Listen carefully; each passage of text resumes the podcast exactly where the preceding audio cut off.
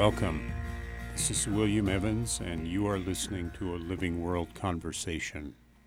Our guests today are Jake and Mollie Shipman from the Dooley Creek Farm, a short distance up the Crystal River from Carbondale. Welcome, Jake and Mollie. Thank you. Thank you. Are you still getting through it? We are. Yeah, we're uh, just going day by day and getting through. And how are your animals? The animals are all fine. Um, our our house went up in flames on November 23rd, right before Thanksgiving, and uh, we lost the whole house, but none of the animals were harmed at all. The they were in outbuildings farther out from the house, and the fire department was able to contain the fire, and and they were all fine. Now we're just trying to keep them going through this long-lasting spring. It has been doing quite a well. winter, hasn't it? Yeah. And you both grew up close to the land on a farm. That is correct. Yeah, I grew up in New Mexico, southeastern New Mexico, on a conventional cotton alfalfa farm. And I grew up here on this place. Um, it was my grandparents. They bought it in 1949, and then my parents inherited it, and I grew up there. And it was it was more just a hobby farm. we had all kinds of different animals. It wasn't a commercial farm, but uh, just grew up around animals and gardening. So you know what it's like when the rhythm of your heart is in resonance with the earth and you have a sense of balance and being alive in the here and now. We do. We do. We we definitely feel connected to the uh, to the ranch and to the to the earth. Yeah, one thing that is really special to me is just going out in the summers and walking. And I love plants and just walking around the property and seeing how a familiar tree or a, a, a bush has grown or changed each year is really special. It's just a way of staying connected.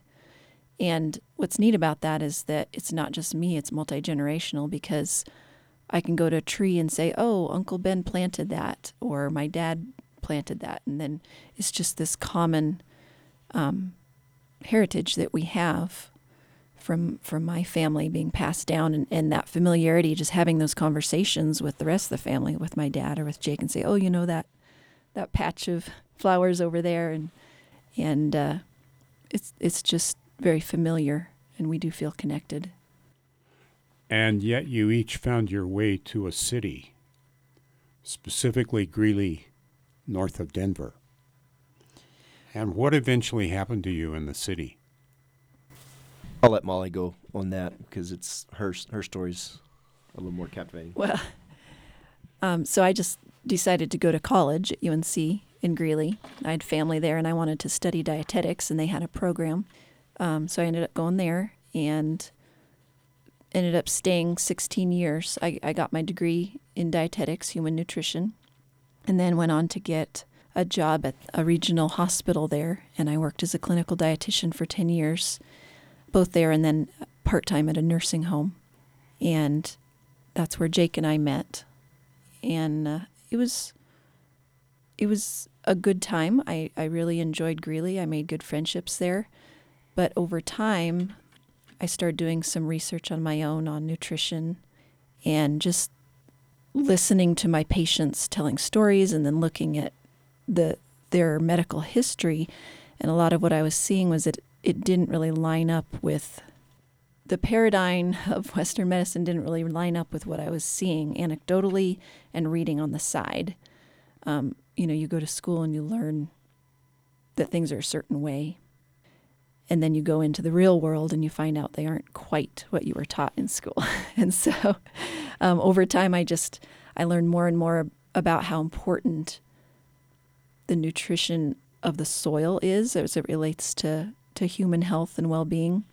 And I was working at in the hospital with these people that were so very sick with diseases that I saw as being preventable had they been eating good, healthy, nutritious food their whole life. And then a lot of what was coming down to me from like the American Heart Association and the Academy of Nutrition and Dietetics as far as recommendations for me to be educating my patients, it just didn't align with what I was seeing as truth. Restricting everything and, and doing a lot of soy based kind of fake foods in my mind. And so it just it wasn't really a good fit for me. It it didn't set well with me and so it just it it happened very naturally that I I had my first two boys and then Jake and I just started talking about moving back home here to the valley and farming. We started listening to a bunch of YouTube videos on farming and and learning about how important the soil is for health and just how depleted our, our soils are here in America of nutrients. And I was like, this is a perfect fit. I, I am passionate about nutrition and wellness. I want to help people, but I felt I really couldn't do that in the hospital. And so it was just a natural transition to, to pull back and stay home with my children and then move back here and become a farmer where I could be actually producing that good, healthy food to nourish people and prevent a lot of those health problems in the long term. And Joel Salatin was uh, inspiration to both of you. That is correct. Yeah, we, we studied a lot of um, Joel Salatin, uh, a lot of the regenerative holistic guys, uh, Greg Judy, Gabe Brown, and it, it really opened up our eyes to what what was missing in conventional ag. So my background is um, I grew up on that conventional cotton alfalfa farm in southeastern New Mexico, and then and worked around confinement cattle operations as well through high school. Went to college for a year, realized school, I had had my fill of school, and I was more a hands on kind of guy. So I was kind of, I was basically living in a recliner in my buddy's dorm room. And after I dropped out and waiting tables in a Mexican restaurant, and I thought, well, what am I going to do? And I was toying with some ideas, and my uncle calls, and, and it, my mom's side of the family were electricians. And so he called and said, hey, uh, I've got some stuff coming up. I need some help. Uh, are you interested? You you know, I'd worked with him part time some, so I I decided to go and pursue that career in electrical. And you know, 25 years later, here I am, still an electrician. I'm fully licensed and stuff. But anyway, so then Mollie and I met, and then we we knew we were going to move back to the farm, and then that's when we went down the path of holistic regenerative and started studying Joel Salatin and the others, and started this move into the holistic regenerative agriculture that we're doing now. So there's one detail I, I kind of want to go back to, and uh, we haven't haven't really talked about it, but you both have it. But particularly Mollie, I'm interested in the connection to the homeschooling that you uh, had with your family before you went to Basalt High School, and my sense of of homeschooling is it imparts to a child, when it's appropriately done, a sense that they're a, a healthy, valuable human being and capable and competent. And there's a sense of value and responsibility that somehow in the, the mainstream education system is not fully appreciated and communicated to most students. Mm-hmm.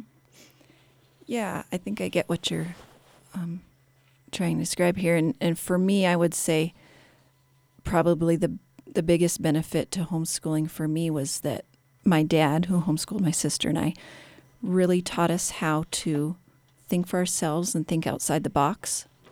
And and when you're able to do that, you do just kind of get a, a sense of security because you know you can reason through things and you know who you are because you really think about it and you and you examine different ways, all different ways of thinking, and kind of weigh weigh different ideas and decide for yourself what you truly believe, rather than just being told what to believe or or how to think and do things. So I think perhaps that's one of the great values of homeschooling can be. I mean, there are a lot of different contexts and ways it's done, and and certainly there's excellent public education as well. But but my experience was that my dad taught us how to think for ourselves. And so that that I believe carried on into my professional career as a dietitian and being able to look at the big picture of healthcare and realize there were a lot of broken things in the system. And and now being able to kind of take an active, positive change, uh, a step in in causing change in that system. So, what you were learning at that point in your realization resonated with both of you, and, and Mollie, you in particular, realized farming offered the opportunity to address health at the ground level and held the power and opportunity for you to move to the preventive end of nutrition. Mm-hmm. Yeah, because so much of what you see, even like with mental disorders, I worked in a psych care unit for several years, and so many of those disorders are very based in nutritional deficiencies.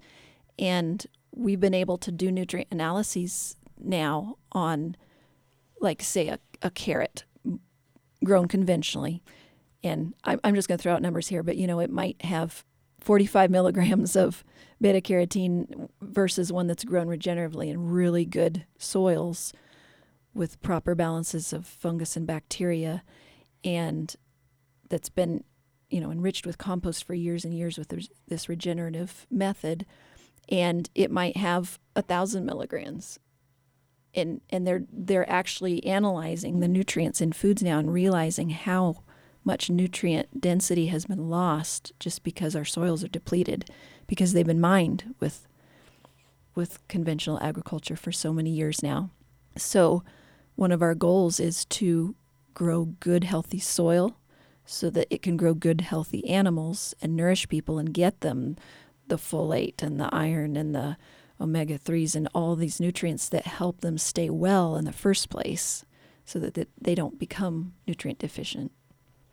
And you're on land that your grandparents bought in 1949. Yes. Yeah, they, they bought it in 1949 as their retirement farm. They moved down from Leadville when they retired. And so when you, you moved back to their farm and now your farm, you joined that long line of hard workers uh, facing a lot of challenges and just putting one step in front of the other yeah, there's constant challenge. I mean, even just this spring, we've been faced with a lot of challenges. Well, after the fire, we lost electricity, of course, and the water lines. And so we were literally hauling water to the animals by hand at times this winter. And it's just exhausting work, but you you can't just quit. You, the animals are depending on you, so you just keep going. And then Jake's always dealing with broken down machines and you know, it's it's entropy at work, just constantly working to keep things going, but it's also there's it's balanced out by by just the joy of life and abundance of seeing things grow and live. And I think that really is special to both of us.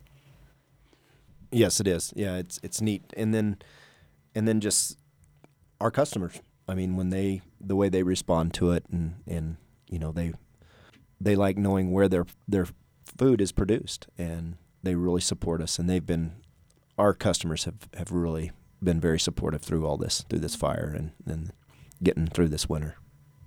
Yeah, that's beautiful. And all the time you're moving toward a clear purpose of quality nutrition above and beyond organic standards. That is correct. Yeah, that's that's the end goal. And so, you know, healthy soils, healthy animals, create healthy food, and healthy people. This is KDNK, and you're listening to a Living World conversation with Jake and Mollie Shipman from the Dooley Creek Farm. So, Jake, the day before Thanksgiving 2022, you boarded an airplane and flew to Texas and were working as an electrician for ESPN at a University of Texas football game when you drove out of the airport in your rental car, your phone rang. That is correct. And uh, you didn't try and answer it, but as soon as you got to a place where traffic calmed down and you could, you listened to the message. Tell us what that message was. Yeah, so I just left the airport. Uh, was in a major intersection. Phone rang. I, I glanced. I had the GPS up, so I, I saw it was Mollie, and I thought, oh well, ne- next t- chance I get, I'll I'll call her back. And so it just a couple miles, and I got on a side street and was at a stoplight, and I noticed a voicemail. Listened to the voicemail, and the voicemail was basically Mollie saying, The oven is on fire. How do I turn the gas off? Wow. And it was a little panicky in the voice. And so I'm thinking, that's not good. And so immediately I dial the house and it, it just rings and rings and rings. And we have call waiting. So it, I'm sitting here thinking, this can't be good if it's just ringing and ringing and ringing. And so, of course, my brain goes to the worst is the house is probably gone by now because the phone lines are severed and they're just going to ring and ring and, and sure enough, it was the case. So I immediately called down to her parents and just to make sure that they knew something was going on. And the first time I called, it just rang through, nothing happened. And then I waited a few minutes and then I called back and Mollie answers the phone. And that's when she said, Yeah, the house is engulfed in flames. Fire department's here. And, and that was, and the rest is history. So, Mollie, tell us the, the details from uh, Dooley Creek. Well, I uh, I had just finished brining my turkey for Thanksgiving. this was going to be our, our first one to try year to try one of our own turkeys because we'd sold out the previous two years, and I was so excited. So I was there in the kitchen, and I had the cleaning the oven on the self cleaning cycle in preparation for baking the turkey the next day, and um, I had a, a customer had showed up to to buy some product and my two year old was sitting there at the the table and the two older boys were down at grandma's house which is just on the same property. It's my parents live there. And um, yeah i was talking to the customer and i looked over and this black smoke started coming up from behind the kitchen stove and there was um, then shortly after there was this loud popping noise and the screen went blank on the stove and at first i thought well, I, I ran and I unplugged everything. I thought we'd blown a breaker before I could actually see the, the smoke. And then I, I re- realized immediately that it was gas and I needed to run out to the propane tank. And the the whole sequence of things is a little fuzzy now because it's so it was you know it was in slow motion in a way, but really fast too. So many decisions to be making, and, and so I ran out and I tried to turn the the propane tank off. I couldn't get the the dial to turn off. And ran back in, called my parents, had them call 911, um, grabbed the two year old, handed him to the customer, and said, please stand outside. And I tried to grab a few. Uh, well, I moved the cars. Um, I, I did have a fire extinguisher. I, I put that on, on the stove. By the time I got back in from um, messing with the propane tank, there were flames. And I I emptied a fire extinguisher, but it, they came right back just because of the gas. And um, yeah, I just ran outside, started moving cars away from the house, and I I thought I maybe could fight it with water, and so I ran out to get a garden hose and hook it up to the faucet just right outside the front door. But by the time I got the hose, there were already flames just the whole kitchen. I could look in the outside window, and the whole kitchen was in flames, and there was smoke billowing out the front door, and I couldn't go back in. It was just so fast. It was a 122 year old dry house. It just lots of fuel to burn. So you lost your your home and the electrical and water system for all your animals, Mm-hmm. and uh, yet pretty quickly you you communicated to the community that you uh, weren't out of business. Well, yeah. Um, I guess it was just later that day I posted on Facebook just so people would know we were okay, you know, because people driving up and down the, the highway could see the flames. Our neighbors could see the flames a mile down the road. And, and so I wanted to get that communication out. And then I realized I needed to communicate with our customers too. So I, I sent out an email just saying what had happened, but, and we're still trying to figure things out. And then it really came down to the wire. Jake and I had to make a decision. Are we going to move forward with the farm or are we going to take a hiatus and rebuild and you know just what what were we going to do and i think it was pretty clear after just a day or two of thinking about it that we wanted to continue and go on Yeah, and, and you know, the like I said, our customers, they were very supportive. Um, they they really came through. in those first few days, and you know, with we were faced with with the challenges, and so with the water, water was the big one. It's you know we had we have 40 head of cattle. Well, at the time we only had um, we had 28 head of cattle, and you know each each one can drink 10 to 15, 10 to 20 gallons of water a day. And that's a lot of water, and we had we were doing it by hand because our our well was down. It you know our pressure tank was in the basement of the house and no electricity. So we were running generators and we were shuttling water, and I was able to get a gravity fed system uh, out of the creek. I had this temporary pipe, but it was November, and you know it, we had to drain it every day. So it was a big challenge. You know the lines would freeze through the day, so we were able to get it going, and that was that was a big turning point for us. It was like, okay, do we continue to try to take care of these animals, or do we just is it time to just sell them and start over later when we have the infrastructure? But we decided, you know, you know we we like these animals. We've known these. We've had some of them for six, seven years, and so we made the decision right then and there. We're going to do whatever it takes to keep keep this herd here and intact and move forward. And we feel that there is a need for good food in this community.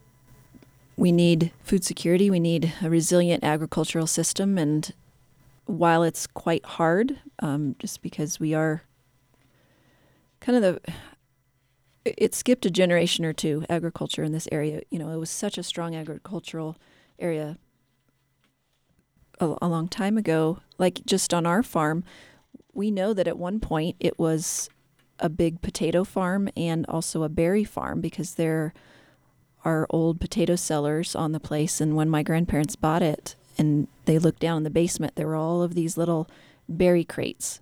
So it was a, a productive commercial farm. Strawberry? Yeah, strawberry. Yeah. Mm-hmm, at one point. Right. And of course, all the potatoes up and down the Roaring Fork Valley. And, and then it kind of lapsed off and skipped a generation. And then now we kind of feel in some ways like we're having to reinvent the wheel just because there isn't a lot of the infrastructure, like the support infrastructure for farming right here in the area.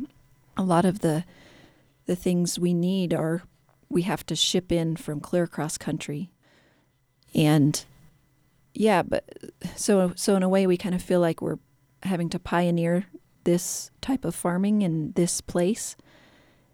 And it's hard, but it's needed and we feel strongly about it.